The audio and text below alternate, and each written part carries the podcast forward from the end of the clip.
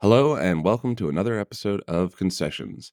This week, we're bringing on a new guest, Connor Brown, to discuss one of his favorite classic westerns, Django. Using Django as a sort of North Star, Jared Connor and I dig into the hows and the whys of spaghetti westerns, which is pretty uncharted territory for both of the Concessions boys. So, having Connor on to bring some background was really helpful.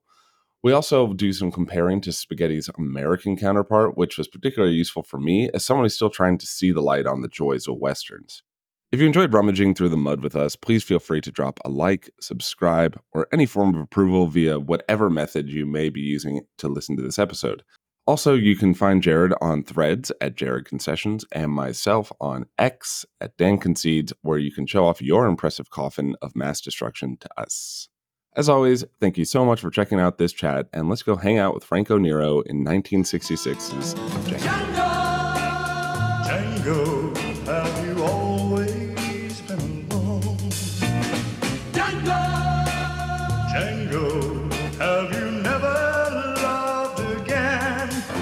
partners. Welcome to Concessions. I'm Dan. And I'm Jared, and the coffin business is a booming. It, and it's never boomed more than in 1966 Django. Look at that. That's probably the quickest I've ever gotten out the title of the film in one of our episodes. Yeah, yeah. We usually like to conceal it from the person who's just clicked the name or you know, pressed the name on their phone for a nice long while 10, 15 minutes sometimes. leave yeah, leave them wondering. Maybe one time we need to just mislabel an episode and just do it completely different. Actually give them a little switcheroo. There's got to be a good movie where you could do that. Some like a of- Night Shyamalan movie Yeah. yeah. twist. But speaking of concealment, we have been concealing a third member is in the room right now. A, uh, a very very special guest, that of Connor Brown. Say hello to our vast and wide audience. Yippee-ki-yay. What's up, boys? Hello, welcome, and a little history on old Connor. He's a brother of friend of the show, Jackson Brown. So I'd met Jackson at a bar years ago, uh, working together, and then Connor, I had met you what, like 2019 or something like that. Yeah, yeah, I think sometime around 2019, 2018, somewhere Yeah, a little bit pre-pandemic. give or take Um, after you were at the, no. the sweet sweet university at chattanooga or Mhm. ut chattanooga sorry sorry No, it's so important to get that technical terminology correct. um, so he you know like the whole circle of friends that's out there we spend way too much time jerking each other off about how much we like movies and how much we know about it Mhm. Uh, so he was a Ooh, natural the, pick the Dutch rudder of movies is happening right here. We could do like Oh, a three-way Dutch rudder. tonight. it's you Alas, know, it's- we are it's in three different century. states. Oof. Devastating. Yeah. But Um, yeah, it, no, we've had we've had Connor's brother Jackson on the show a couple times. We'll have him on more. Uh, we're putting together our own Iron Claw. yeah he act, there actually is another brother that we can bring in let's hope they don't Uh, uh, yeah, we'll bring in the the same fate. third. No, this will be the happier version. Yeah, where they become heavyweight fates. podcasting champions of the world Yeah, Yeah. There you go. Yeah, exactly. Podcasting powerhouse. I think there's already three very famous podcasting brothers. You know, well there's competing room for another one and well you got to challenge him you got to take him on Mm. Take the throne. I'll really In the square niche. circle. uh, well, we'll start with you, Connor, as uh, as we are wont to do. What are you? Uh, what beverage are you enjoying here? So normally I would say it's more fitting to be drinking uh, whiskey or something like maybe something real rot gut. Um, but then I got snowed in this week and promptly drank all my whiskey. So now I've got a $10 Cabernet Sauvignon because I am a fancy boy. Well, that's actually especially well for a snow western. That's very appropriate. You Mm. got snowed in. The first thing's gone is all the whiskey. Yeah, true, true. I'm dedicated and method, certainly. what about you, Jared? Yeah, well, I am just getting over RSV. Ooh, like my Ooh. children love to do. They brought home the plague, and this time I've Oof. also succumbed. And so I've got cough syrup and water. you're drinking but- lean. it's, this is yeah zero percent right here. But Dan, do you know what I wish I were drinking? What What do you wish you could? What could possibly be better Mm. than an ice cold cup of lean? I'm, I'm pretending this here H2O is a cold, crisp, rejuvenating Ooh, watermelon white claw. Oh, the my. nectar of the gods. Oh, the gods And should be so if I- lucky. If I use my imagination, if I close my eyes, I can just about taste it. That's how memorable the flavor is of watermelon white claw. Sponsor please the sponsor us, please, please. Rent's Oh, yeah. expensive out here. We're just trying to put that out into the world as much as we can. I know someone will eventually listen to this that can give us that connection into White Claw. but until that happens, Dan, what about you? What are you sipping on over there? Uh, I got a nice little local brew. The uh, I, I figure you probably heard of this, but Swami's India Pale Ale from Pizza Port. Yeah. Oh yeah, absolutely. It's Pizza Port, like we've said on the show many times before, uh, better beer than pizza. yes, and it uh, it hurts a lot of feelings down here in California. Ooh. But the beer is actually quite good. I, I really like their and they're they have the nice uh added bonus of they sell these once again as always the visual medium of podcasting. Mhm, This is a mhm. 16 ounce glass, so or a cup, so a big boy. Uh, they sell them by the six pack, which you don't see too much of that anymore. yeah, we're- Usually they're in fours. What's the ABV on that bad boy? Uh, I think it's like six, six point eight. Yeah, that's not bad. So Not six, a six pack of six point eight tall boys. I'll Yeah, I take it. get you there. Economy. Uh, but speaking of economy, the the economy of the mind, the mindscape. What have we uh, invested in artistically in this last week? Connor, any uh, movies, books, video games, experiences, Ooh. anything you want to shout out? Yeah. Um, so there's a few by nature of being snowed in that was I've consumed a lot, but the big one um, this week has got to be uh, Apple TV Slow Horses. Slow People have been telling me to watch it for ever since it came out. They're now in the third season. Fucking phenomenal. It's like pulpish uh, John Le Carre, just incompetent spycraft shit. Um, all your favorite British character actors are there, just batting a thousand. I mean, it's phenomenal. I binged a season in a day the past two days. Like, Hmm. truly Yeah, I don't know blown away by it. how engaging it is. I, I knew nothing about going in apart from people just being like, oh, you think you know film and TV and you don't watch this? Like Gary Oldman's there. I'm like, all right, whatever. But truly fantastic. Wow. Yeah. Have you heard well- of this, Jared? No, and now that I've been insulted in that way, I guess I have to watch it. We also know that it pairs well with whiskey. So Mm, there's that. Mm, yeah, yeah, It's yeah. got at least two alcoholic spies. See, that's the problem. I don't know about you guys. Whenever I see an alcoholic, like a, a show about an alcoholic and they're like drinking and spiraling down, I always think like, That damn, a looks drink looks good actually. Mhm. 100%. Yep. Yep. Like I'll watch something like BoJack Horseman and want a glass of whiskey. Every single time. Yep. what about you, Jared? Yeah. Oh, I've been I've been reading and reading and reading and reading, and also like getting some uh, Nerd. some, some some manga in there too. I've been Ooh. reading Nerd. some, some Junji Ito short Oh, horror yeah. stories, uh, which there seems to be an endless supply of. But the thing that I wanted to point out to specifically that really sticks out in my mind is the the season premiere of True Detective that aired this week. Hmm. Fucking great. Connor's like fist pumping right now. It's exceptional. I was worried about. I, I actually didn't. I wasn't super like pumped about watching it or anything. Like season two is a trash fire. Season 3 Mhm.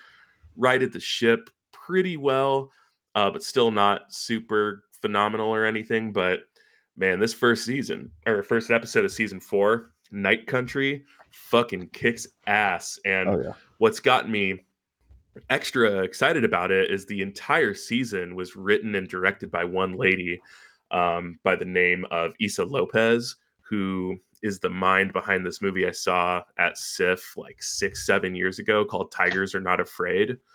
Uh, Mexican filmmaker who's now working with Guillermo del Toro on something. She's working with Noah Hawley from Fargo and Legion on something else.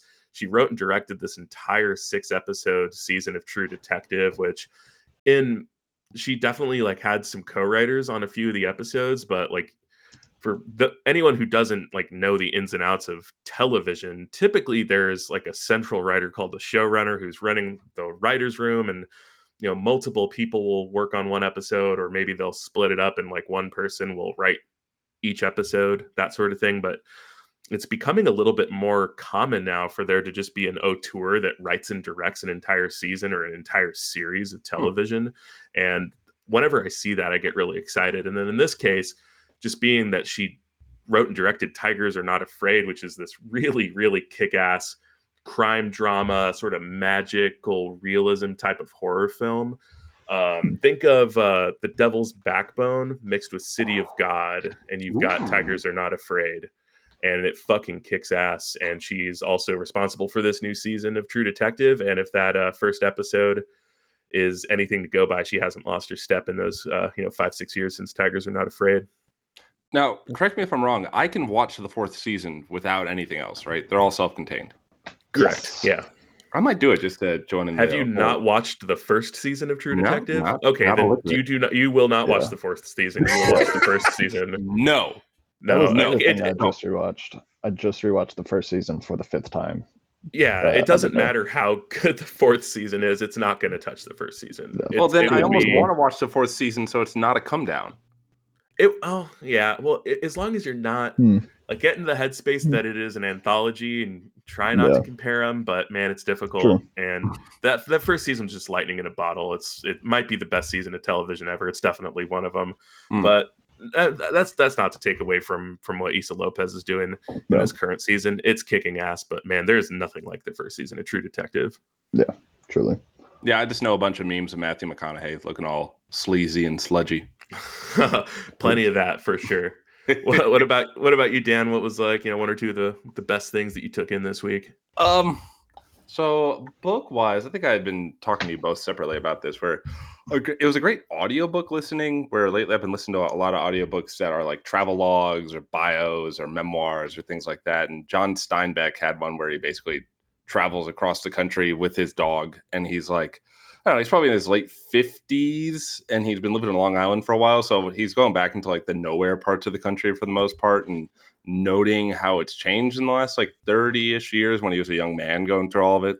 It's a fun mix of like, you know, price of progress and he's being a bit of a curmudgeon and also like actual like pointed critiques and observations. And at the same time, like he's aware that like you know, as you get older, you stop being the the center of culture, and you know things are not made for you anymore. And he's kind of noticing that gap. And also, he's got a dog, so he gets to hang out with his dog the whole time. That's fun. Oh, that Okay. sounds wonderful, man. Yeah, John Steinbeck can write a little bit, but uh, movies wise, I guess sort of related about people out in the great wide open pastures. The Eight Mountains. I watched that the other day, and that is some of the best shit I've seen a long time. Where actually it was at SIF, and I think we just couldn't fit it into the schedule, and that's why I, did, I think I'd seen the preview for it like you know 15 times during SIF, and it looked interesting enough. Where I'm like, okay, like you know the cinematography looks great. I like big mountains and guys being dudes and being friends and the power of friendship. All right, I'm in. Um, and it hit Criterion not too long ago, so I finally got around to it. And yeah, it's like it's one of the better. Like if I had seen it before the year's end, I probably would have put it top five of Oh, like what. I had seen that come out that year. And it comes like the title, I guess, is basically the central conceit where it's like it's this. uh Oh, Ne- Nepalese, Nepalese, Nepal. If you're from Nepal, what are No.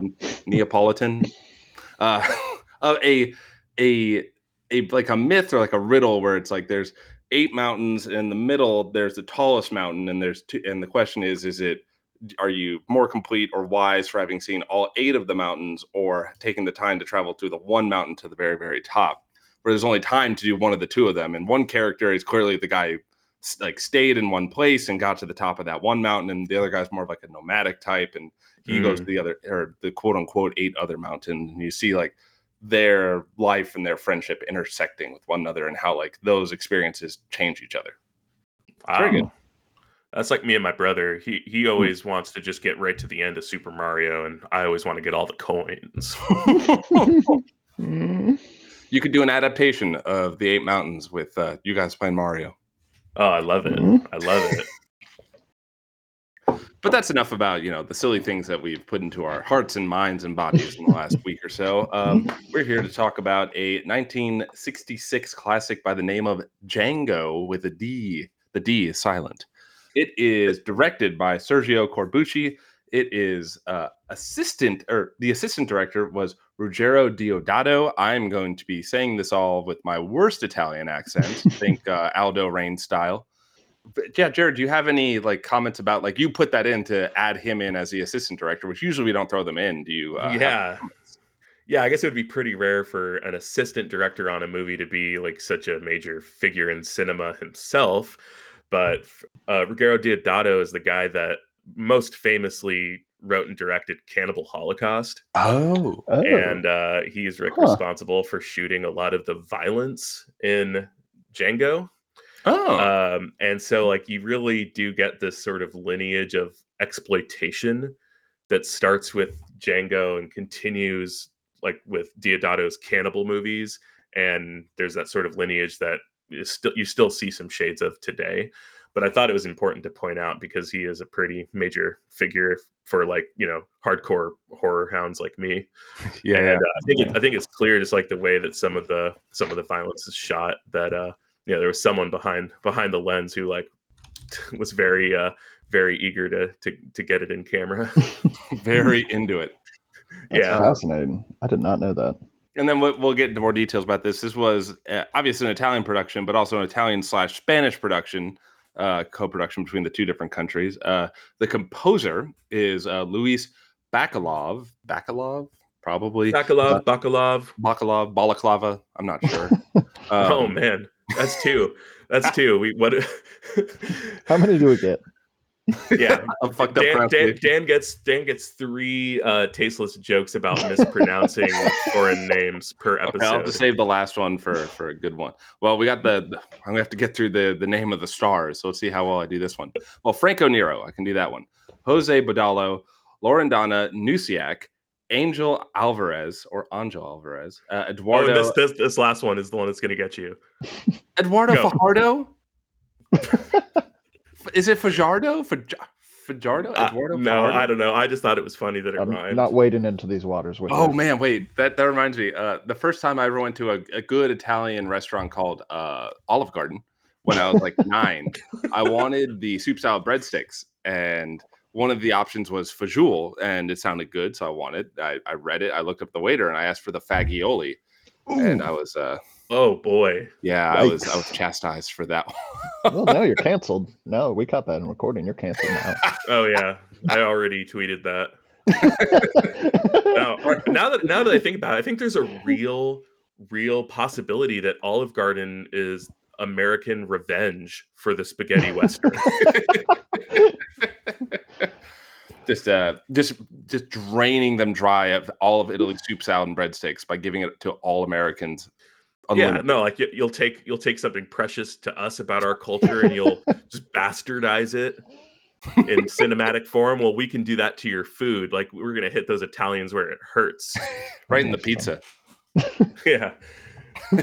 So uh so those are my best attempts at getting the names out there. Uh but yeah, Connor it starts off with like your previous relationship with this film, spaghetti westerns, western broadly, and answer the the time honored question of we told you you could talk about anything on a podcast for about two hours, hour and a half, and you forced us to do this one. So why? Yeah, so um, as for a little bit of background, I grew up on westerns. Um, my granddad had a farm, raised cattle and stuff, and so big John Wayne guy. Um, and as the Leone Dollars trilogy was something I visited more as I got older, and saw all these other kind of more cult things. Um, and then I guess whatever year it is that Django Unchained comes out that raised a lot of questions for me about different gaps in the Western filmmaking history. And that, along with kind of my rise of being able to access things, I was in college then and had the library that nobody was taking advantage of, the Hmm. ability to rent all these criterion things. So you start falling down these different rabbit holes of foreign filmmaking. Uh, you finally have access to different things. And even still, you can only get so far. But then comes Tubi, and we now have access to every foreign exploitation cult movie from the 60s to now and that's like a haven of things so i think probably back early pandemic i watched um, django for the first time and i'd seen the dollars trilogy um, both are essentially knockoffs or not essentially kurosawa fucking sued leone over I saw that, and won. it was yeah Um, but I mean, they're just remakes of Yojimbo. But I think the idea of taking a story that just basic, but with such heavy archetypes, and kind of turning into something different, and the way they each go in many ways very different ways. Um, Django is a much more violent, anti-authoritarian, um, just gruesome sort of movie. And to me, there are two kind of paths in spaghetti, and you get, I guess, kind of the renowned, respected way, which is Leone. He's bringing in all this technical skill. He essentially finds he doesn't start the genre, but in America, he pretty much does because that's who broke in. Um, but so you get that way, but then you get Corbucci, who was definitely a more rebellious. He's got a lot more political themes in his other movies, not so much this one. And so you get two very different ways the genre goes and influences further genres of film. And I think a lot of people talk about dollars and Once Upon a Time in the West and what all that influenced. But I don't think people talk enough about kind of this film's impact in the cult sphere and the different intense genre things that come from that. Um, and I mean, I even learned stuff I didn't know when I was actually researching for this pod. So I think there's so much with the history of spaghetti that no one really knows about or talks about now, but has such fingerprints all over so much work now that it feels too big to overlook. Um, and also, people shooting people with revolvers is fucking cool. Um, and that's a, ho- a huge part. I like cowboy hats. I like people with ponchos and shit. It's fun. it's you get all this different political themes and different stuff, but also at the end of the day, it's just fucking cool to watch. Django kill people with a Gatling gun, you know. Out of a coffin. that he True. carries around with him everywhere he goes.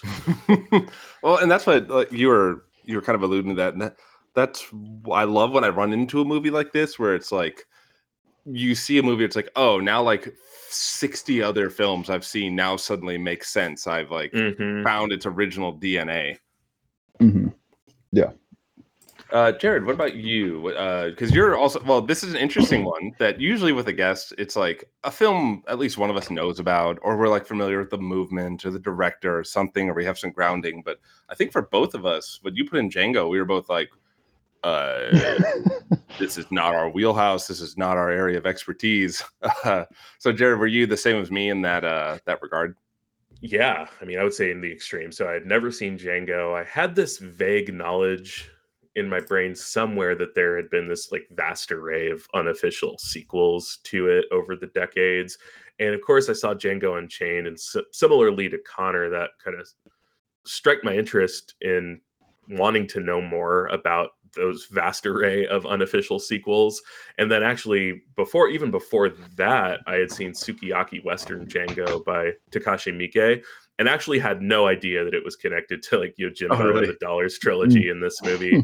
like I like I didn't even like get like I didn't second guess that the word Django in the title. But I, unlike Connor, I, I never went and explored it at all. In fact, I don't think, I think this past week was the first time I'd seen any spaghetti westerns from from start to finish. Like I certainly seen a lot of bits and pieces of the Dollars trilogy, and I like I I enjoy westerns in general, even though I don't usually seek them out. Like I really love the modern remakes of True Grit and 310 to Yuma.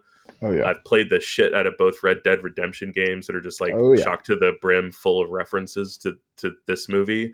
Um, I love Cormac McCarthy's books. Like Blood Meridian is one of my favorite books I've read in the last five years or so. Uh, and then I really, really closely studied High Noon in school. Hmm. Um, so I got a little bit of a handle on that sort of like middle years American Western, like as far as like a classic American Westerns. High Noon isn't like the earliest, but it's definitely early on in the lineage. But no, like this week, but this week I went hard. Like I, this week I watched Yojimbo, I watched Fistful of Dollars, I watched Django twice, I watched Sukiyaki Western Django again. You know, read read all the applicable Wikipedia articles. You know, um, and now I am like you know five percent there as on my knowledge of spaghetti westerns. How about you, Dan? Are you kind of in that same boat? Uh, same, but probably even more antagonistic, actually. Where I remember the first in my adult life, the first time I watched like what I thought was a western was The Good, the Bad, and the Ugly, like me and my roommate just I think it was like sophomore year happened to sit down and start watching because we knew it was like oh we're like we're dudes. We're guys. The movie that like college dudes watch together. Let's put it on. We both fell asleep in like 20 minutes. So I I kind of So put you it guys, down. you guys started with the third movie in a trilogy. well, 'cause I was so I ignorant wonder- to uh westerns it's like oh what's the big western? Oh it's the good the bad the ugly. That's the one I know you know um That's and. I kind of put it down for a long time because in my head westerns were kind of like basically like Marvel films of the 60s or like just like overproduced, over like tropey and kind of same thing over and over. Uh, like pretty conservative type films from or glorifying an era that was shouldn't really be glorified all that much. And like we like even especially I remember in like tw- uh, in 2020 when me and Jackson were holed up in a room together uh during and especially during like the protests and everything and he wanted to throw on some westerns. I'm like you know right now i just really don't want to fucking watch cowboy cops right now. Like it's just not doing it for me. So I, I kind of always felt a little standoffish for the genre for that reason. But then when i went through some of the sight and sound lists like uh, the searchers popped up on that the wild bunch popped up on that once upon a time in the west rio bravos some like the big big tent poles and at least made me realize like oh these are like really cool looking but even still i was like other than like the wild bunch which is just Mm. fucking nuts um, yeah. i was like i mean it, they're, they're fine but they're not for me uh, for kind of the same reasons as i had said earlier it's like it almost kind of confirmed it's like okay this is like i don't know mid 20th century propaganda like fine interesting but i'm not going to dig into this genre um, but Django, actually, it's, I'm glad you chose Django because now that's changing my mind on it. On it because I the, the westerns I had liked have been ones that have come out in like I don't know the last 10, 15 years where they're like firmly revisionist westerns and they're Mhm. firmly like looking at the original golden age westerns and trying to deconstruct them in some way. And I thought Django Unchained was a an example of that. Uh, but now I'm seeing like they were doing that at the time too with a film like Django. So now I'm like, oh, I want I want to see some more of this shit. Like like what you're saying, it's like this really fun marriage of like pretty rebellious ideology with just a good genre flick.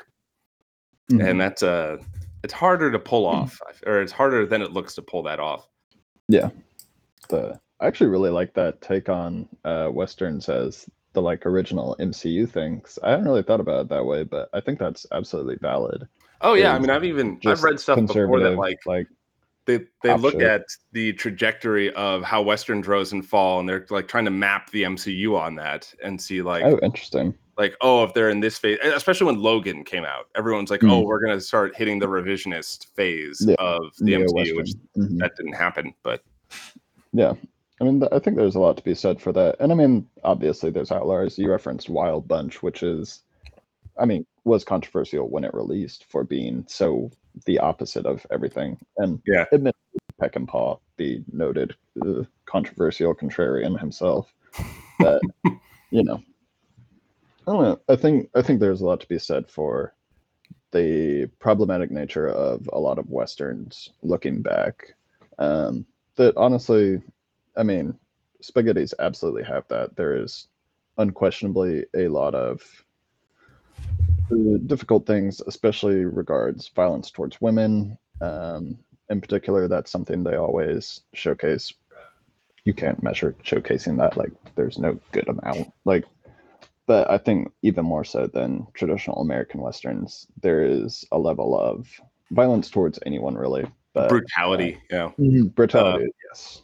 But yeah we'll, we'll we can get into like the specific differences in a little bit here. I think what was interesting to me is because probably similar to jared it sounds like you did some more research into this too where spaghetti westerns was kind of just this vague thing you knew about of like this weird like phenomenon that happened for like 10 years and then just poof like just disappeared.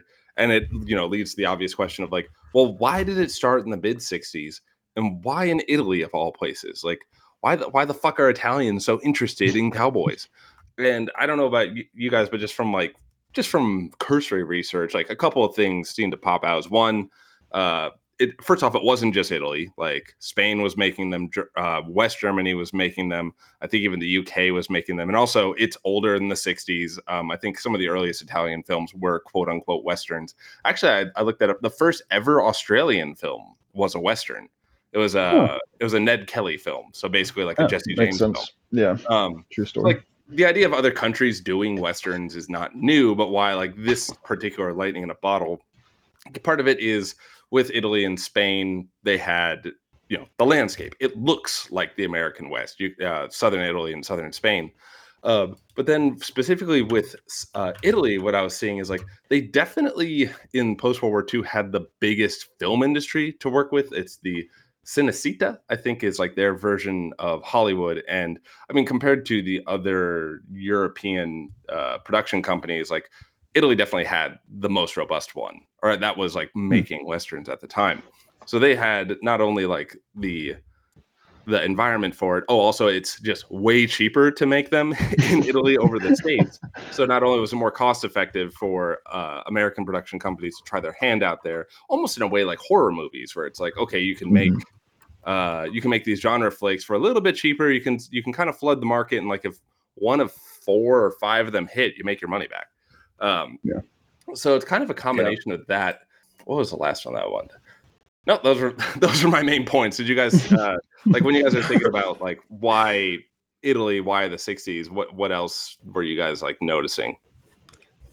Uh, I- yeah, I, th- I think my answer is like pretty cynical based on like my very very shallow knowledge, but it just seemed like Leone had a really good idea of remaking a samurai movie in the style of an American western, and it just caught fire, and then you know imitators piled up and piled up and piled up and snowballed to a ridiculous extent.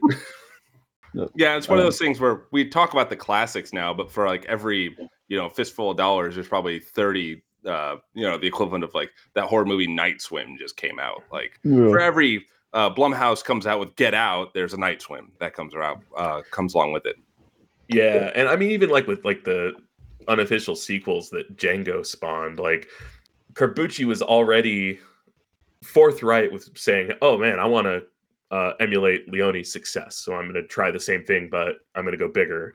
And then from there, it's like I want to say that the first two unofficial Django sequels were released the same year as Django, 1966 and then every year thereafter for the next like 15 years there were more and more of them.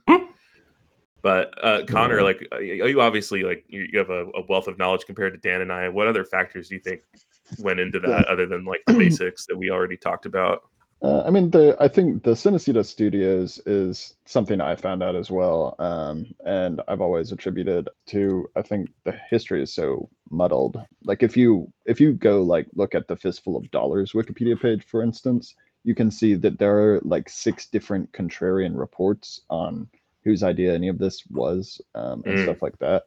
Um, but I think a huge thing is, and I, I believe somebody touched on this earlier. I don't remember who is the similarities to I guess the horror scene at the time is you can shoot in somewhere like Spain or on these sets that everybody's using the same set. You're just bringing in this mixed European tech crew, um, and then essentially you, as we've seen, you can just remake the same movie and just switch it up a little bit. You know, so you have this perfect setup to do um, essentially variations on the same movie and just keep running them off um, low budget. Like the a ton of the different costume stuff people are taking from the same movies. Um, there's a ton of little things like that where you, they're just cutting cost and it's just so cheap and it's Mhm. just why not print money, you know? right and I mean that that's definitely like a less artistic take, and obviously you get a few gems every now and then, and some directors trying to actually say some stuff with it. Um, but I mean that's again same as horror. Like people are using that as a way to say or express different political feelings and stuff. I think it, I think the history of horror and western uh, run very parallel to each other. Hmm. Um, but I think also a huge thing, and I don't know if we'll touch on this later or not, but the the Hays Code in America gives them uh, European filmmakers a way to like really establish a foothold for a certain type of film viewer because they can do this brutal, nasty gorehound kind of shit. And by our standards, it's really nothing. Like this is a fucking martyrs. But like relative to what you can get away with in any of the traditional John Wayne's type stuff, like just the nature of them showing like blood on Django's hands Mhm. um, is like a huge thing relative. And so to be able to deliver a little bit more realism, I think stands out to a lot of people. I mean, Peckinpah adopts the same thing. Um, Mhm. So I think that becomes a big uh, aspect of why it becomes influential here. But I think Yeah. I think honestly, production costs being so affordable is the reason we get so many. Um, Yeah. that and just stock scripts. I mean, Yep. And then And this- just sorry, well, sorry, just just just like the timing of the Hays Code being abolished in 1968 basically meant that American audiences were hearing about these like insane Italian westerns that had come out just a couple years prior. Then all of a sudden they get to see them. That that must have contributed to just like that perfect timing must have also mm-hmm. contributed to you know the the supply and demand issue there and there was a ton of demand so got to meet the you know italy was right there to meet the supply yeah, just a whole open market that you can tap. Um, mhm. like you were saying, I think you had mentioned something along the lines of like, okay, this this at least creates the conditions for this to happen, but it can't happen unless you actually have very talented people and singular people that take advantage of this particular time, this particular place, this particular uh, material setup for making films, and uh, specifically with figures like Corbucci and Franco Nero. Um, you want I I know you want to like expand a little bit more of like why are these two so important for getting this off the ground? Yeah. Um, so Corbucci is um, interesting because he, I wouldn't say he has a ton of things that you would really know outside of genre, but I think he is maybe, I think unquestionably Leone is the more talented director in terms of technical skill. But to me, Corbucci is a much bolder filmmaker. Um, if you go through his work, he he has a presence in giallo. He got to start doing kind of sword and sandal stuff. So he kind of jumps around in this sort of genre field. And as he builds out his career, he makes a few different spaghettis that are considered, I guess, kind of peak. A lot of people kind of consider, if you're not going Leone, The Great Silence is the greatest spaghetti western of all time. That has been really hard to find. Uh, I saw it for the first time this past year. Criterion put out a snow western collection, Oh yeah. which for like three people, myself included, was like the greatest thing that's ever happened. um, but that's just a movie where it's a mute gunslinger. They're all trucked up in the north, and Klaus Kinski is just playing himself, just the craziest Ooh. motherfucker alive. Klaus Kinski it's- and a spaghetti western. Yeah, it's incredibly mean spirited, very dark, and very politically tinged. And then he has another movie with uh, Franco Nero called Compañeros um, that is uh, objectively just a political film about fascism and overthrowing revolutions and different things like that. And so I think he is the one person who really exploits genre to, is kind of actually say something. But at the same time, I think even more than that, he is just a very talented genre man in terms of what he sees as something that will have mass appeal. The idea of different imagery, the coffin, the Gatling gun, the way Django's kind of way more of a silent sort of anti-hero. I think he just sees things in the genre and follows that path um, rather than, I guess, trying to jump on the trend beyond just stealing basic plot lines from different people. Um, so I think his influence and his tendency towards creating something mean spirited but a little more thoughtful. or yeah, like kind of what it makes sound like you're saying. It's like where other directors would take these tropes and these situations and think of like, okay, how can I make it recognizable for an audience so I can get it sold? He's more thinking it's like, okay, I have these archetypes. How can I explore them in new and interesting ways for the sake of storytelling? First, Yeah, absolutely. It's very much the how can I play within genre confines to do something more thoughtful, which to me has always been a personal favorite thing for me. yeah. I mean, it's sort of like what the French were doing with noir. Yes, absolutely. Yeah. It's just a more pulp, less intelligent version. more fun. Yeah, fun. Definitely that's more fair. fun. I mean, Like, I think that's the was it- thing we forget. Yeah, like ten Like, you days ago, I watched last fun. year at Marienbad, and was Fuck it no. excellent filmmaking? Yeah. Did I have fun? No, not at all. I almost fell asleep in that movie last year. My brother made me watch that. Friend of the show. Tweet at him. you know, I actually think that the uh, the camp and the holiness of Django is closer in spirit to Yojimbo than Fistful of Dollars was. I was actually I hadn't seen Yojimbo since I was like 15 or something. And I Mhm. went back and watched it, and the first thing that struck me is like it knows it's silly. Mm. Mhm. Like uh, there's this like super jaunty, almost like big band soundtrack happening the whole time in Yojimbo, where uh, you know Mi- Mifune is like really, really playing it straight. But as soon as he walks into the frame, you've got this like super silly music that's playing every time. Mhm. And uh, man, Fistful of Dollars takes itself so seriously. Like you can see Clint Eastwood wanting to make sure he looks good and cool and stuff like that. uh, Django does not have that. Like Franco Nero doesn't doesn't seem to have quite that ego. Like he looks filthy.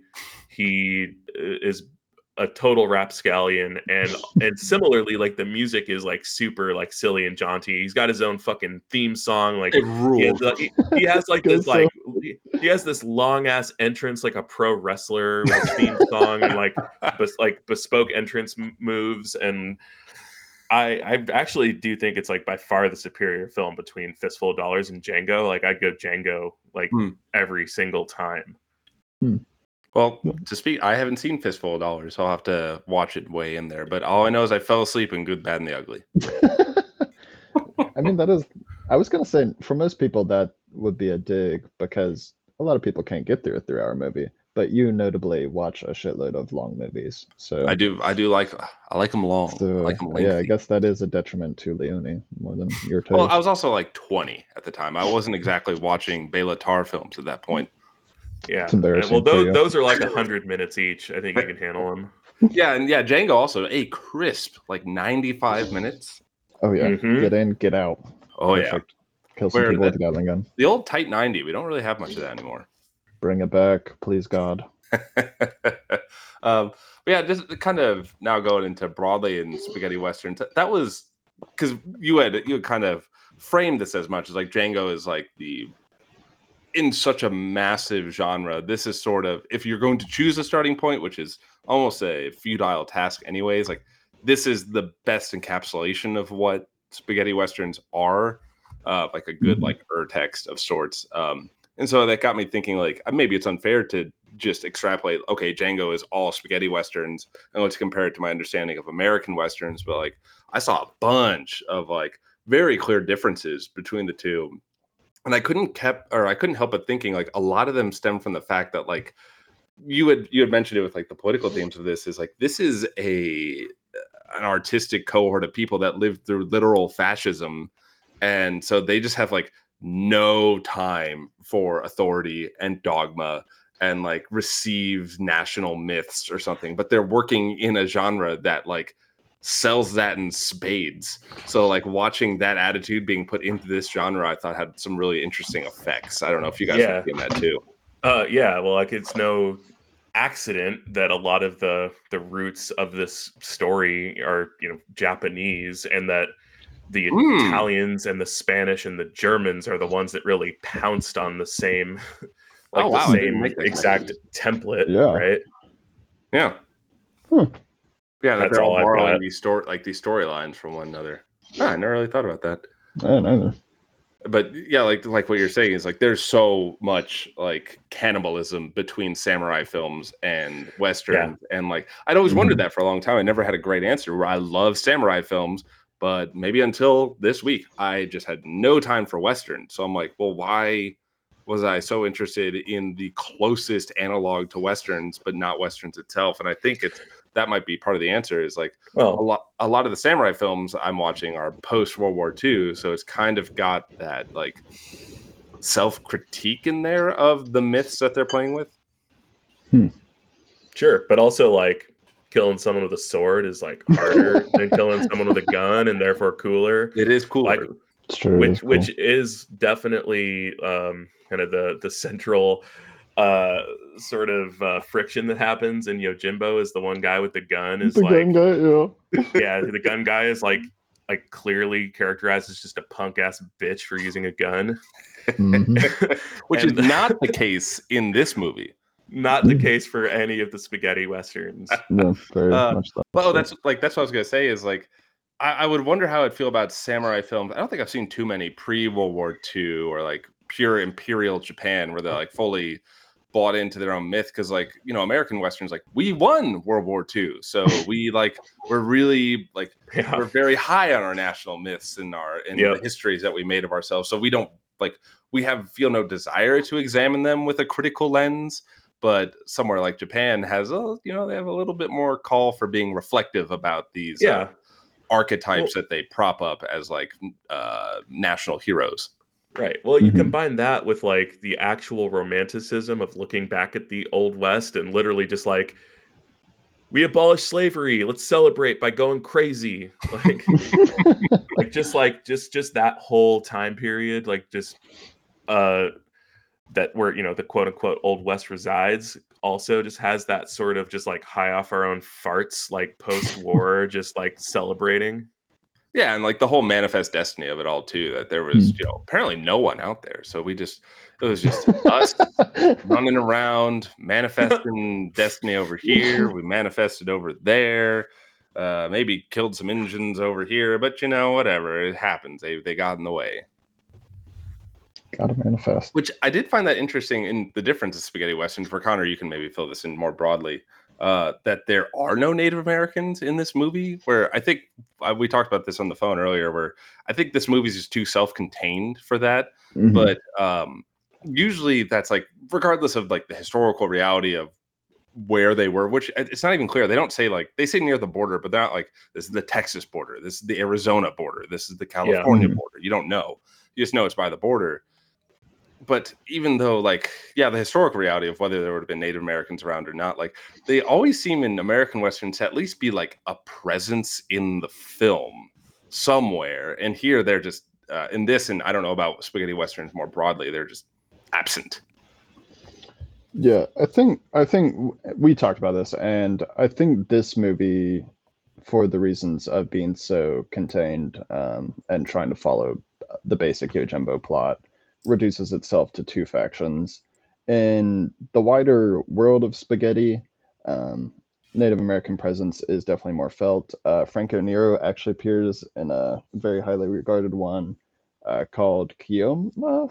Question mark? Probably murdering that title um, where he plays a white man raised by Native Americans, Hmm. which we'll not get into the politics of that or anything right now. But like, it is it is definitely a thing that happens. Like there is an indigenous presence in some of them, but it is.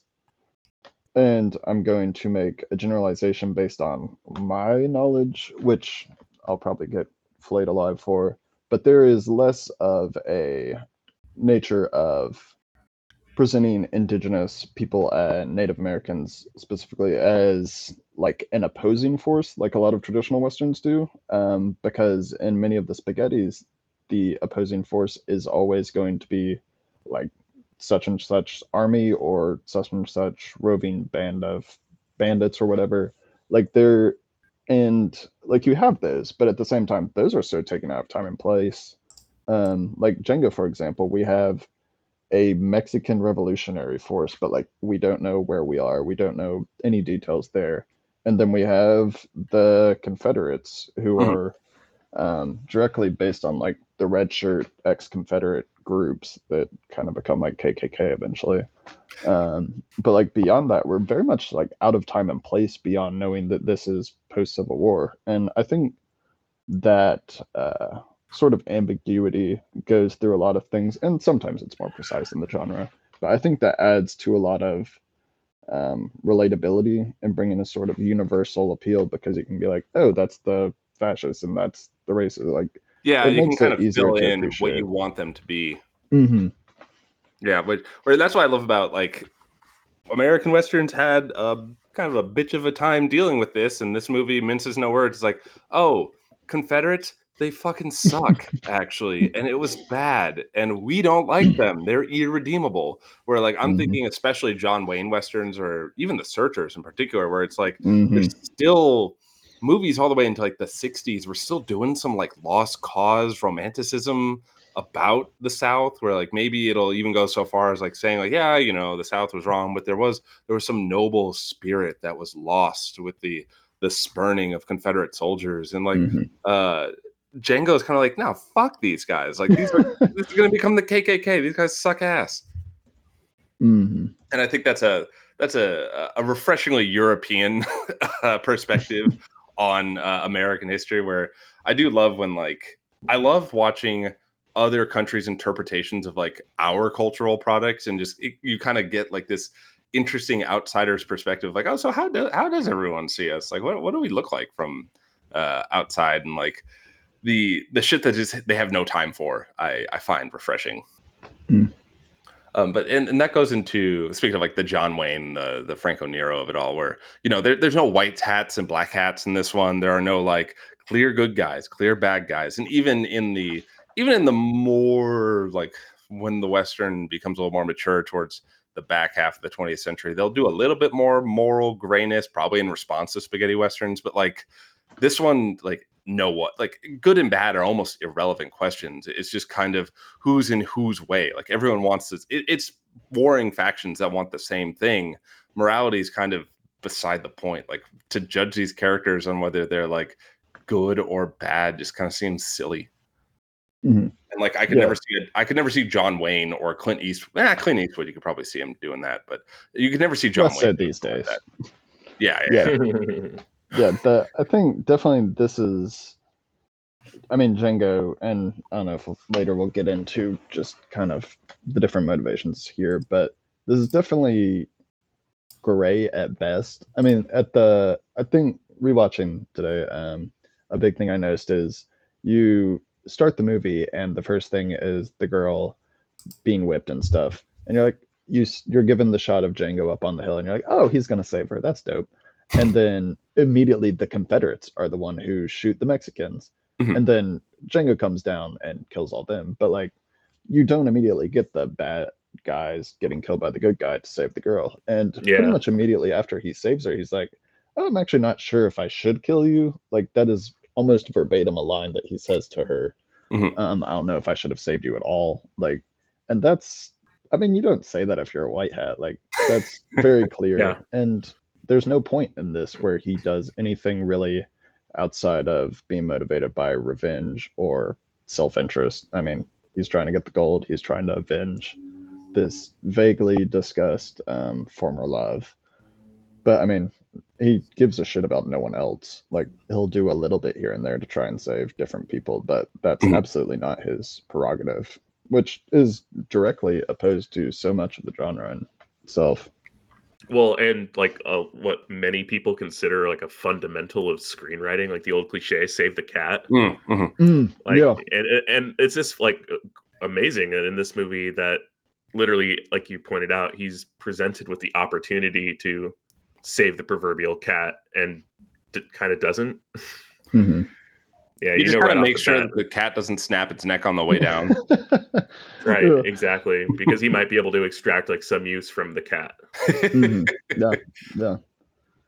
Yeah, which like Fully I think is a more probably a more honest view of like how people were in the lawless parts of the West. It's like pure self-interest. Like there's not a lot of Mhm. resources to go on out there, so you kind of band together and use what skill or talent or other people you have to control as much gold, food, booze, or women that you can. Mhm.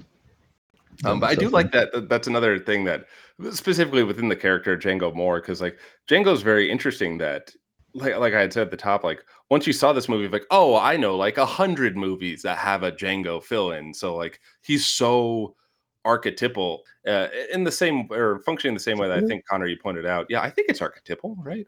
I think it's arch- archetypal. Archetypal, Arch- archipelago, I got no. I think I think I think you're adding syllables, and this is just archetypal. archetype. No, I'm going archetype, so I need to go archetypal. Um, Arch- arche- archetypal that because he's sort of this blank slate like man out of time like Rorschach test of a character. You can pluck him and you can put him in uh, feudal Japan. You can put him in the future. You can make him a spy. You can make him a, a pirate. Like you can do all sorts of things with him.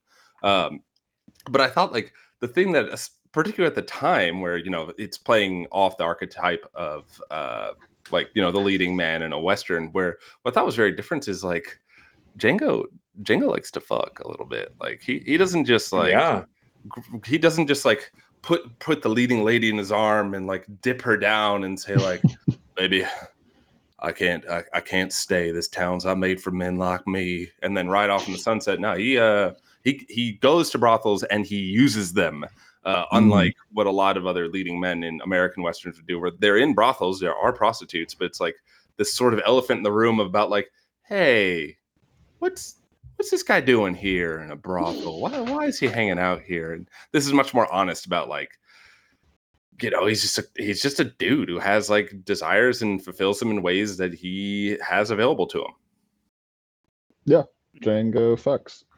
Um, uh, the man with no name does not at all. it, it more shows that like why he's such a good archetype to film where it's like he has things that he wants and he goes and gets them in like Yeah. whatever way necessary where you see i don't know we'll, we'll probably get to the point where we just start hurling out characters that have Oh, let's do it.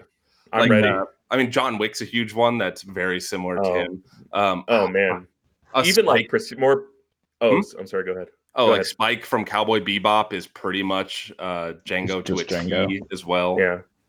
even like far more prestigious characters. Like I think of like, you know, the golden age of prestige television that we're arguably still in. Like Walter Mm. White, even Mhm. is like a, is like a anti-hero or just Mhm. straight up villain who like basically worms his way into some new territory, plays opposing factions against each other for his own ends because he's a little bit more badass than they are. Or like uh, Marty Byrde in Ozark is also a Django who like does the exact same thing that Walter White did. or Um, django and django unchained yeah, I've I haven't seen bits of Django and like Daniel Plainview Oh, Mhm. yeah, like yeah.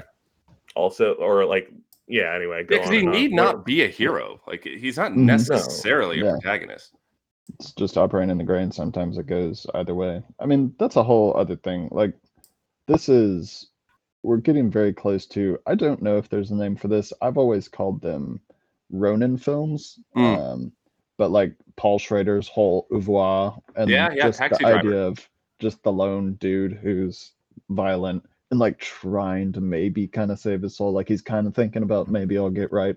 But like most of the time he fucks up and ends up in prison or some shit. Is But, like, Django one of the first genre. literally me's? Yeah, yeah. We, I mean, this is Drive. This is just Drive. It is Yeah. Drive. a little bit. Fucking a. That's why I love it. the, uh, but I mean, for real, like we we are coming up on uh, essentially kind of an origin for, for lack of a better term, like the literally me thing. Like this is such a thing of this is the lone wolf who's capable, but realistic, and that he fucks up and wants to fuck, and you know is not as smart as he thinks he is, but gets shit done ultimately. Like Yeah, there's an really appeal to that, but also like a realism. yeah, Um, well, and, and also doesn't quite get shit done. Like it actually ends with consequences. did you achieve and, like, anything? yeah. yeah, everyone being fucked up in some way, including Django. hmm Yeah, because I mean, the basic goal is he he fails. Like he does not get the gold. Uh, it, Mhm. it falls into the quicksand, and everyone dies at the end. Yeah. Like the town's no better off, or like sometimes even that's like okay, well Django didn't succeed at his goals, but he killed off you know the the bad guys, and now the town is safe. It's like no, that like mud pile is exactly they're all- the same. they're all started. Dead. Like the Yeah. like the right and Django isn't the like even like the barkeep die and like, Yeah. Yeah. instead of getting saved at the last second at the end, both in Yojimbo and Dollars, uh, and Sukiyaki Western Django. No, and Django Django, everyone is dead except The- the girl. Is did the girl the girl live? The girl, the girl, it's kind of like vague. She's injured, Yeah. but implied that she is fine, and Django is technically alive, but hands like. But you know. importantly, like there's no scene where they, they like get together and it's like, oh, Mm-mm. Django, like we must run off together into the sunset, even though we're both all fucked up from the movie. Yeah, I mean, literally, the movie ends with him just killing the dudes, and Yeah. Fade black. dumping yeah, away. Yeah. Yeah. Which Yeah, which is, I mean, respect. probably know your know and get out. You know. like similar to Drive. Like it's much more honest about the result of violence. hmm Like there's no, some like a lot of times there's nothing redemptive about it, which is a very like uh at least within like American film storytelling, that's a very common thread of like violence being something that can redeem and restore justice. Hmm Where this one's like, no, it's kind of just uh just another step in this nasty old cycle of violence. Like we'll probably do this again next week, kids. hmm which is probably truer to the American West. Um, Yeah. And yeah, and I like too that like you know with your traditional leading man hero kind of figure in in stories where they're usually like I don't know they're they're almost like perfectly good at everything and they're better than everyone at everything. He's like the best gunslinger and the smartest guy and the and the most charming guy where it's like he's I mean he's a good gunslinger, but the only reason why he's doing so well is he's just got this big goddamn Gatling gun that's like that's like so overpowered compared to everyone else. But what another thing that I really appreciated, which actually like slipped into heist films, was the long sequence of showing exactly how he's going to get away with that gold and get away with it, where they really Mhm. labor through like him kind of like he clearly has a plan like he's not an idiot Mhm. about it but he's kind of like fumbling around a little bit he doesn't look super assured like this is no oceans 11 this isn't brad pitt like suavely you know manipulating his way through where every move is perfectly timed and choreographed and like i I- think i, I think i was telling connor like it kind of reminded me of thief where it like really carefully shows like the craftsmanship of pulling off a fast one on someone it's not like Mhm. oh, like one moment we're like, oh, sneaky gotcha because I like bent this one interpretation of the rule. It's like, no, he's like underhanded and kind of kind of slimy about how he does it. Yeah. It's I mean it's like a I don't know if this term is applicable, but it feels right. Uh it's like a trade craft kind of thing. Yeah. You know, like here's a guy succeeding because he's doing like really technical things that you're getting to see. Which Thief is the perfect example, like safe cutting and stuff, or Michael Mann in general really is Yeah. at this. but yeah yeah i mean i love the idea of him just yojimbo is so he plays the different sides off each other and same thing for fistful of dollars. And django is not smart enough to do this so he just kills everything. Yeah. like at no point does he try to like conspire with one side to pit him against the other. He just kills everything that he comes across he does ha- even by the by the standards of a Gatling gun though. Like I felt like he had like unlimited bullets in that. Which like first off in in genre films, whatever. Like if your six shooter can fire off twenty bullets, fine. but even like in the rules of I don't know, you could probably count on the the chain of bullets that he had coming out both sides. There's probably like 15 seconds worth Oh, of rapid man. fire, and he could fire But- that bitch off for like an hour. But but at least there are these inserts of like showing the ammo going in and Mhm. like Mm. ammo coming out the other side. You got to watch Sukiyaki Western Django and compare in that regard. I guarantee you they're playing more fast and loose with the ammo rules in the Takashi Miike film. Which Yeah, Miike, sort of King like Cool. John Wick, where that's like kind of the not the shtick of it, but like they make sure to show like he only has X amount of bullets, and if he gets hurt, Mm-hmm. it hurts. I mean, now these later John Wicks, he's starting to become it's basically like- superhero at this point yeah, you know, impervious and perfect, which I'm kind of fine with it. Mhm. Let's just like see what wild shit John Wick can do. But the first one was definitely more like uh Mhm. he's very limited by the material reality of having a gun. Yeah. No. I mean, the second one, there's like a whole plot point where he only has like eight bullets and Yeah, you're yeah. like counting shots with him and he's trading out guns and shit. But yeah, I think that's definitely a little bit of that here, but also infinite ammo cheat on the Gatling gun, you know. Man, that's still? Yeah, It's yeah. cool. If we're gonna if we're gonna like you know ding every movie that plays fast and loose with the Mhm. ammo rules, then we're gonna have very very very few movies to watch. Yeah, every Bond movie can go out the window now. That, I mean, that would actually be a pretty entertaining list to see like what even does fit within that. Like, What survives. isn't line. Yeah. It's Probably feel like three I've- movies. I, I will. I'd have to go back and watch them all, but I feel like progressively the John Wick movies get less and less concerned. Like the first one, they like went to incredible lengths to like show him reloading like Mhm. frequently, Mhm. and then by the fourth one, he's just like got that like dragon's breath. Oh my just, like, God, infinite, infinite, and amazing. So fucking cool. The top down. Yeah, I, I fucking love watching video game aesthetics creep their way into like big budget blockbuster films. Mhm. Oh yeah. Which that that's actually something with Django too was the the whole thing where he's like using the coffin to do the gold heist feels like me trying to sneak through like a mission in a video game. how yeah, I yeah, yeah, Yeah. That did feel Like. Yeah. quick save here. Like I'm gonna push the coffin across the ledge. Like it's kind of like he's like- uh, I remember. Do you guys remember the old uh, Bond game Nightfire? oh yeah. Mhm. Where it felt like his Gatling gun, like we banned a couple guns in like if we're doing playing against each other. It's like you can't use a laser gun, like use that- the- yeah. or the the Sentinel, where it's the one you could actually guide and point Mm. at. Like, Oh, yeah. those. Yeah. Like that's what the yeah. when he pulls out the Gatling gun, you see like this smirk on his face where it seems like he's like, yeah, I've got I've got the Gotcha. what the GameShark and I've got the the hacks and I have the gun that no one's allowed to have in this game. Yeah, but Django still like he's so he's still fallible though. Like Mhm. watching him try watch watching him trying to pull off that heist, there's like a slapstick to it where he's like a Mhm. little bit clumsy with it. like he's not the like sole proprietor of that Gatling gun either, you know? Yeah, other people Mm. use it. Like, Yeah. Mhm. I thought was wild. Like, how many other movies where the protagonist's like signature tool or weapon is given to other people? That's usually like a massive moment. If like Luke Skywalker gives his lightsaber to someone else, that's like like the the emotional peak of a film. Mhm. Where Yeah, you just let yeah. anyone use it, like ah, whatever, I don't care. yeah. Yeah. Like the gun and his dick. Like same rules apply. Uh, that's a dirty dick. There's no way he doesn't have something.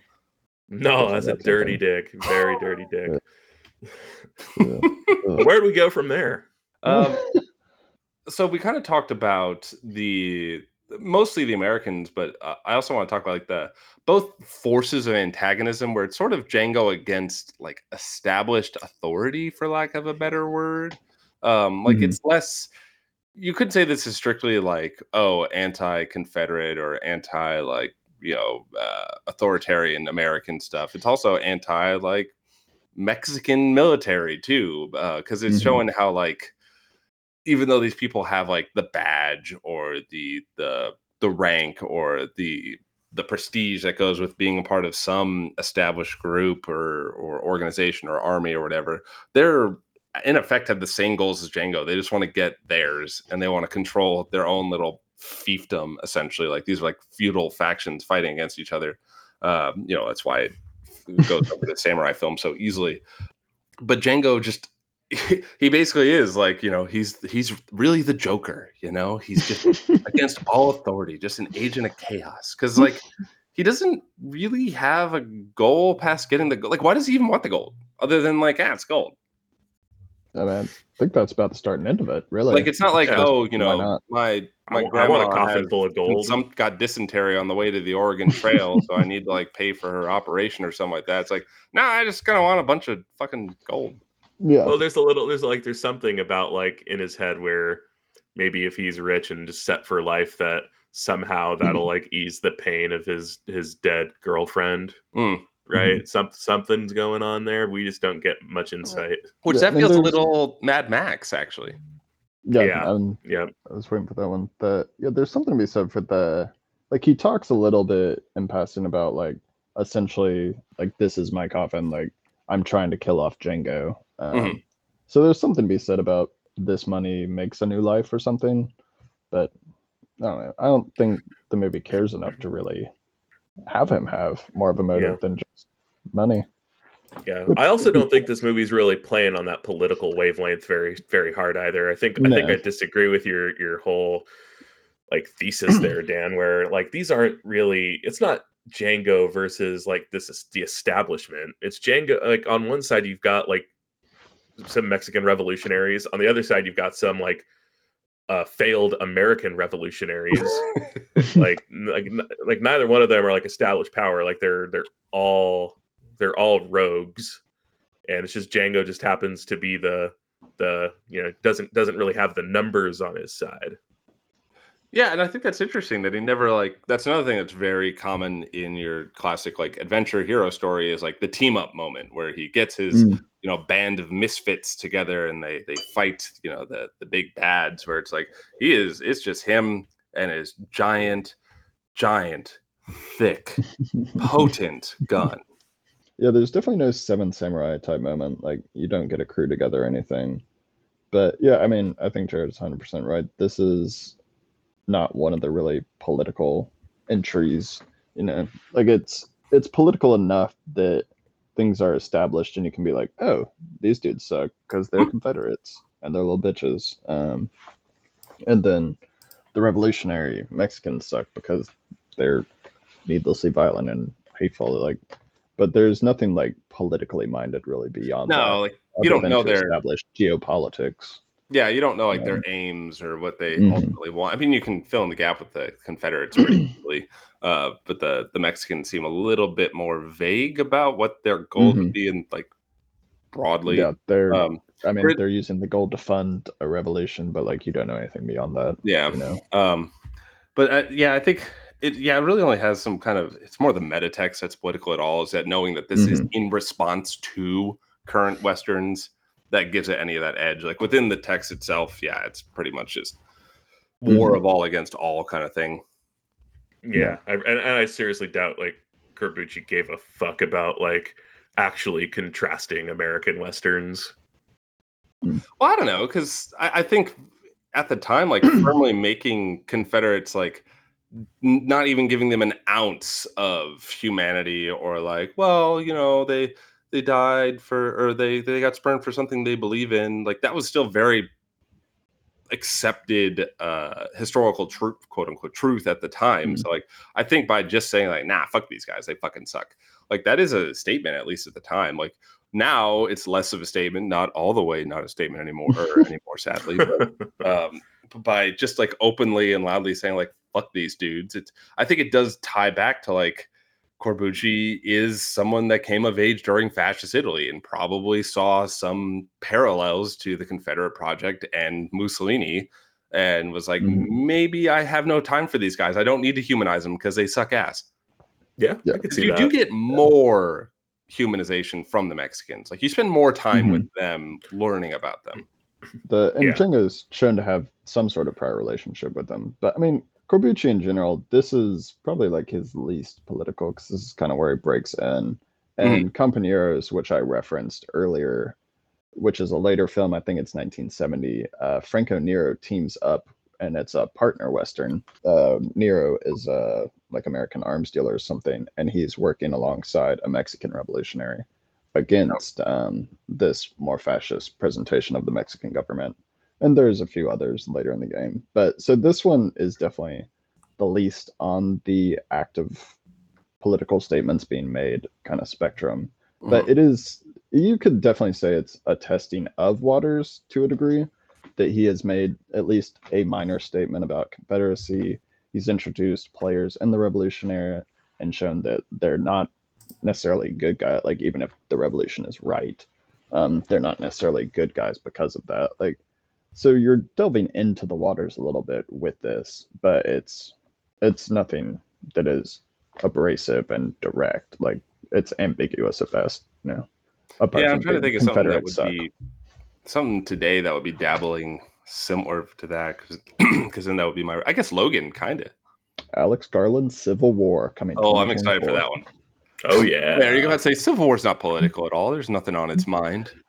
Just vague, vague. Nothing on that one. No.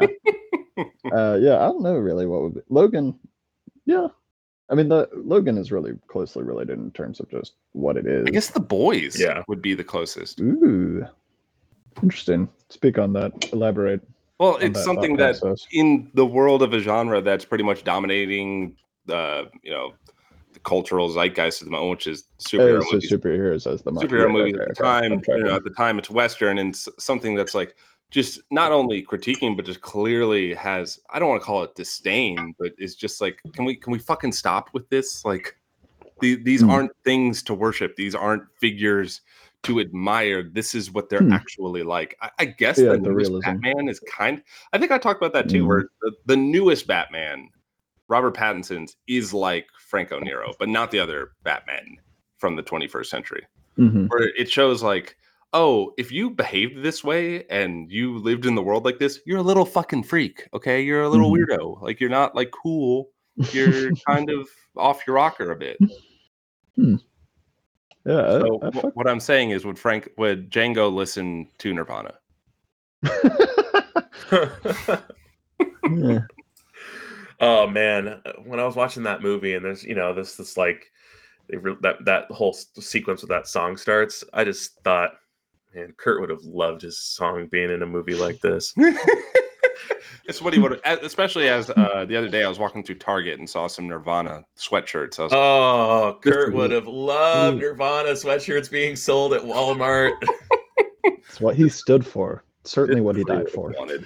Uh, yeah, I guess that at least was pretty much all I wanted to talk about. I wanted to dig further into like the legacy, but I think we've just kept throwing out like so Yeah. many different cultural touchdowns. Yeah. If there's any that you guys want to like Yeah. spend a little bit more time sitting I've got a I've got a big one that comes to mind. and Yeah, I think I'm sure all of us have at least one big one to throw out. Yeah, yeah. Uh, I'm excited to throw this one out because it really like has just a cool mechanism that combines the uh, the origins of like the the Kurosawa movies with uh, the westerns of the '60s, Mhm. but uh, Westworld on HBO Ooh, um, did this really amazing thing where like the whole first season is really in the vein of like a more sort of nihilistic or exploitative spaghetti western.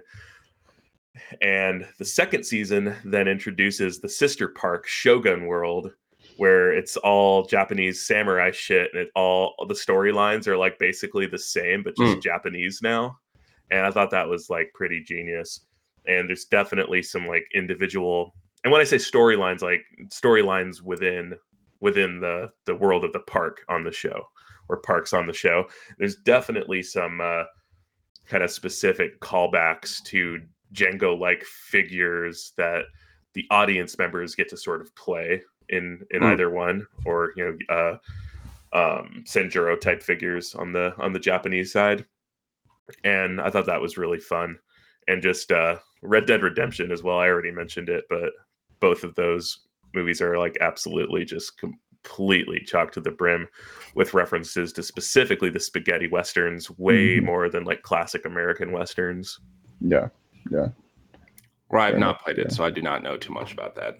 no, they're yeah they're definitely in the gray, kind of that wild bunch sort of vein. Mhm, Um, mhm. ev- no, everybody there is a black hat essentially, and you can choose to be a white hat really. But Hmm. yeah, I mean it's a redemption arc really. Phenomenal fucking games though.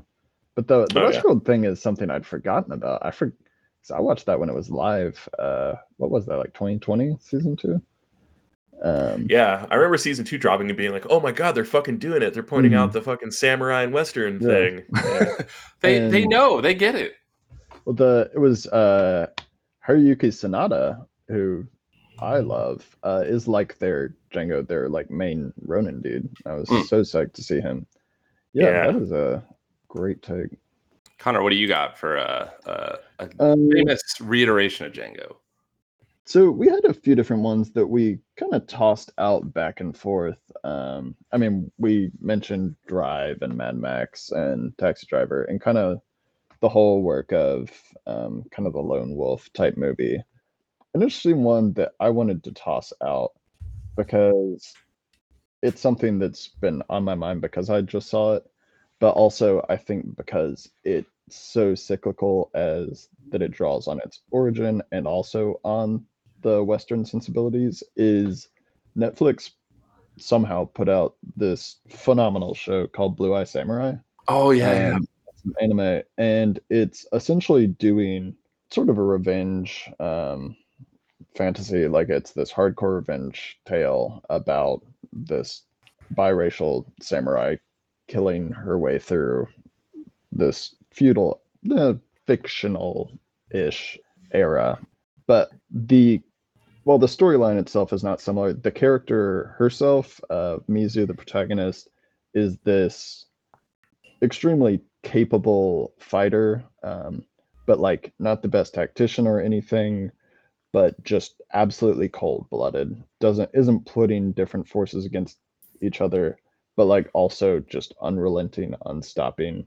I mean, it's Django setting the pistol up on the grave. Like Hmm. even when you have nothing, you're still nonstop going after this revenge. and that sort of unrelenting nature i thought reminded me a lot of that and i mean that's a samurai thing in general um, but just the sort of glee and the blood soaked nature of it and there is in fact this huge throwdown midway through the season that's essentially the gatling gun fight but with katanas Ah, that's cool. extremely cool. so that that's just the most recent one but i mean mad max is the one that initially sprang to mind is just max is just django you know Yeah, like yeah. everything that- Partic- particularly in the Road Warrior. Mhm. Mm, Yeah. mhm. like Um, just maybe i'll help you you know as long as it suits me. Mhm. Yeah. fully selfish Um, the one I wanted to throw out as like a probably ah Blue Eyed Samurai, Samurai might be even newer, uh, but it came out this year and it's kind of an interesting one where it's very much a Django figure and it's very much much uh, more not necessarily within a genre but within a single filmmaker looking back at the figures that he's propped up in the way that uh, his big cultural touchstones or characters or figures have been interpreted. And he's like oh i need to kind of like reflect on what genie i set out of the bottle. And that's uh the killer by fincher. That's very much a django and it's very like like django it's like this guy is not admirable like he, don't finish like unless you're you know if you if you watch fight club when you're like 18 17 or something like that and you think oh these guys are so fucking cool like okay cool like yeah i get it it's like sort of a fun adolescent power fantasy like i can see how you could misinterpret that uh, but the killer leaves no room for that but it still plays into like the same sort of tropes and arc that would ha- be like a tyler durden or uh, you know Mhm. a Travis Bickle or a Django or any of the quote unquote literally me characters. But it's clear it's like, yeah, this guy's really capable, but he's kind of a fucking loser. All right. Like, do you, do you really Yeah. want this? Listen, And maybe some people say, yeah. And it, is him kind of lamenting there. He's like, he's asking that question. He's kind of, the movie kind of seems to say, it's like, yeah, I think a lot of people do want this. And that kind of sucks. Mhm. Yeah, and just the the questions that movie brings up of just like the honestly, like he's a he has he achieved anything? Like that's a movie where Well, he does wind up like you know sitting next to his boo thing in his uh like his tropical paradise house. But I mean, what are the odds he lasts? You know, like Yeah, no yeah. that I Much mean, like the end of Django, it's like yeah, okay, he got through this one ordeal, but like next week it's gonna happen all over again to him. it's the same question of like, are, is he actually good at his job? Like that whole thing. It like is Django like a brilliant character, or Yeah, did he yeah, just happen to have a Gatling gun? Like it's that same thing. Of they're fallible, you know. Mm-hmm, mm-hmm. Yeah, they're not nearly as cool, even though they think they're cool. They are both very handsome. That Gotta does help. that down. Um, mhm. and now, just more broadly, I mean, we basically are already in the recommendation section. We were just talking. Yeah, we already talked about all my recommendations. oh, I have I have one more. Uh, kind of similar to what I was saying about with the killer. It's uh, got got a Django character in it. It's a revenge thriller, and this one more than the killer. It just shows how fucking it is gross. It is depraved. It hurts to watch. It's not fun. That is, and it, we've already talked about the director. That is Takashi Miike's Ichi the Killer. I would Ah. double Django with that one. That's a good time. Ooh. Especially Mm, given the yep, ending of that movie. Have you guys both seen it? I don't want to spoil it. Yes, Yeah, I have indeed. We're just yep, sir. no one gets what they want, everyone dies. At the end. It's pathetic. Yeah, hundred percent. Yeah.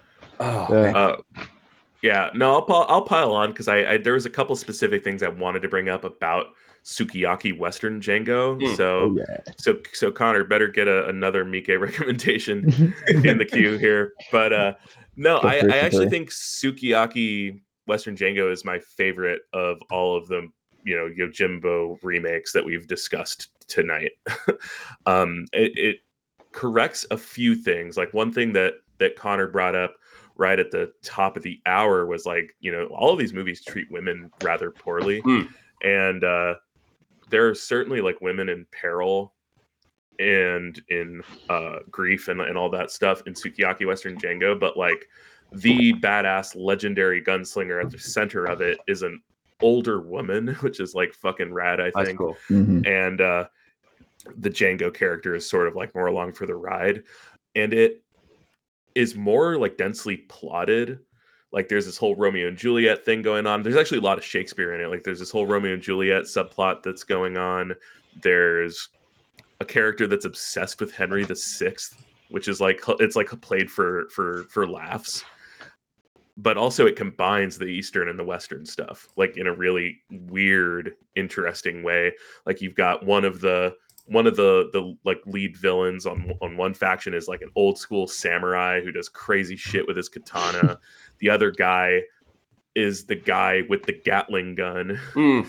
who like and they and th- those are all up in opposition where there's actually some likable characters uh in the middle of it all instead of like what we've gone to great lengths to discuss tonight. Um and I, I think it's badass. Like it's also just like weird and like super gory like way fucking more violent than any of the other movies we've talked about just because you know it's made in the 2000s and takashi miike is a fucking freak. So it's got all of that too quentin tarantino's in it with just like the most absurdly problematic cameo. japanese accent and crazy old age makeup and Uh-huh.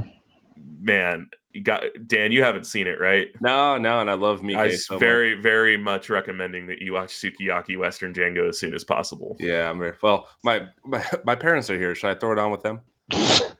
i mean it's not it's actually not It's that not crazy it, it's Oh. really not like Not if, if your parents Mickey. yeah if your parent it, it's it's actually it, yeah it's closer in co- like grotesque type of content to django than it is to ichi the killer sure. Gotcha, gotcha. Just good family fun, you know. yeah you got you got any other recommendations to make connor Yeah, so for my parents, since we're doing Miike, uh, we discuss Women in Peril. I would like to submit Audition. A beloved. No, no, absolutely not. The um, I will I will say uh, Miike's film. Uh, this is not my parent, but just throwing this out there. Thirteen Assassins. so if you good. like westerns, you should watch that. shit. That movie fucking Mhm. rules. It's so cool. Yeah. It's got the same amount of mud as Django does, which I Mhm. think is important. Um, but my actual parent, we touched on this, but I think uh, I legitimately think a fun movie to watch relative to this and kind of see where we have ended up um, is legitimately Drive Yeah. because you get this character who is like from a character design just extremely cool and then you really start unpacking and they're like is he like aesthetically i mean he's ryan gosling so like he's literally me and he's very cool And his but- jacket. hmm the coolest ja- i own this jacket for the record um but the but legitimately you get to see very much the same it's absolutely not a Yojimbo plotline but you get um this sort of Ronin drifter character who comes in is prone to intense violence doesn't say a lot is capable to a degree but like is by no means smart or thinking things through just is acting. Mhm. um, and you see him come in and like what does he achieve? He achieves nothing. He gets his love interest's man killed like he doesn't save anything. He kills albert brooks like nothing good comes of his involvement in anything and ultimately he dies like it's very much a failed sort of you know ronin western neo-western kind of thing that is at the same time nothing like that from an aesthetic standpoint. So to me, that is very much one of the more interesting uh, evolutions of what this becomes. I think there's definitely other things that are more prevalent, but I think seeing the extreme opposite kind of aesthetically to go from this very muddy thing to this extremely clean LA neon drenched kind of thing is a really cool way of seeing how the genre can move uh, within different kind of confines. Like you're not limited to aesthetic sensibilities. It's just these stock parts that you're Yeah, how just much you can in different it. places. hmm Yeah. Which I, th- I think it's neat to see how far that can spread and expand. Mm-hmm. nice well connor it's great to have you shoot the shit with us man will you Oh. come back It would absolutely be my pleasure. I will next time bring something probably more well known. I was like, like- try, Yeah. try Well, and Dan- find some other film movement that we know nothing about. But- like, I mean, I don't know, you I'm- got any like Hungarian neorealism that you want to show I'm, us? or uh. Sounds- sounds more like your thing dan yeah, but I mean, my thing is, I'm a genre guy, so I'm always going to like the subversion within genre is always going to be my thing. Mhm. Um, so, but I like things that play within that. So anything obscure like that, I was extremely upset to see my brother had beat me to Strange Days. Mm, yeah, yeah, yeah. No, Oh, was the one yeah, we- we- that yeah, that the- we talk at length about how odd it is that that movie is so unknown. Mhm. It, it's that is one that I, I'm interested to see uh, to listen to the episode to see if y'all found out stuff in your research that I just don't know about because that the whole history of that seems wild, but I don't really know much about. Um, but yeah, Oh, I mean, anything. Would love to enlighten you. Definitely, Yeah, I think uh, we do touch on that quite a bit. Mhm. I mean, yeah, I'm always happy to jump on for something, whether or not I know anything about it. well, that just about does it for this week's episode of Concessions. Thanks for listening. I'm Jared. and I'm Dan, and as famous Italian Aldo Raine once said, "Arrivederci."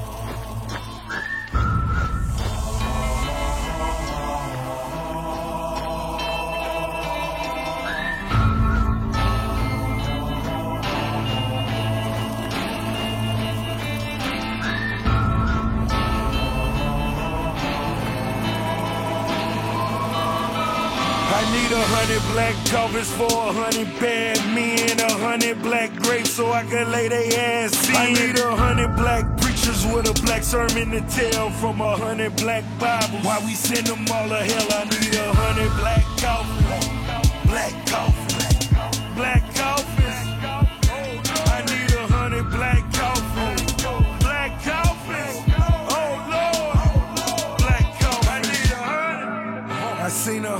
Niggas die. I put that on my life, Lord. I wouldn't tell a lie.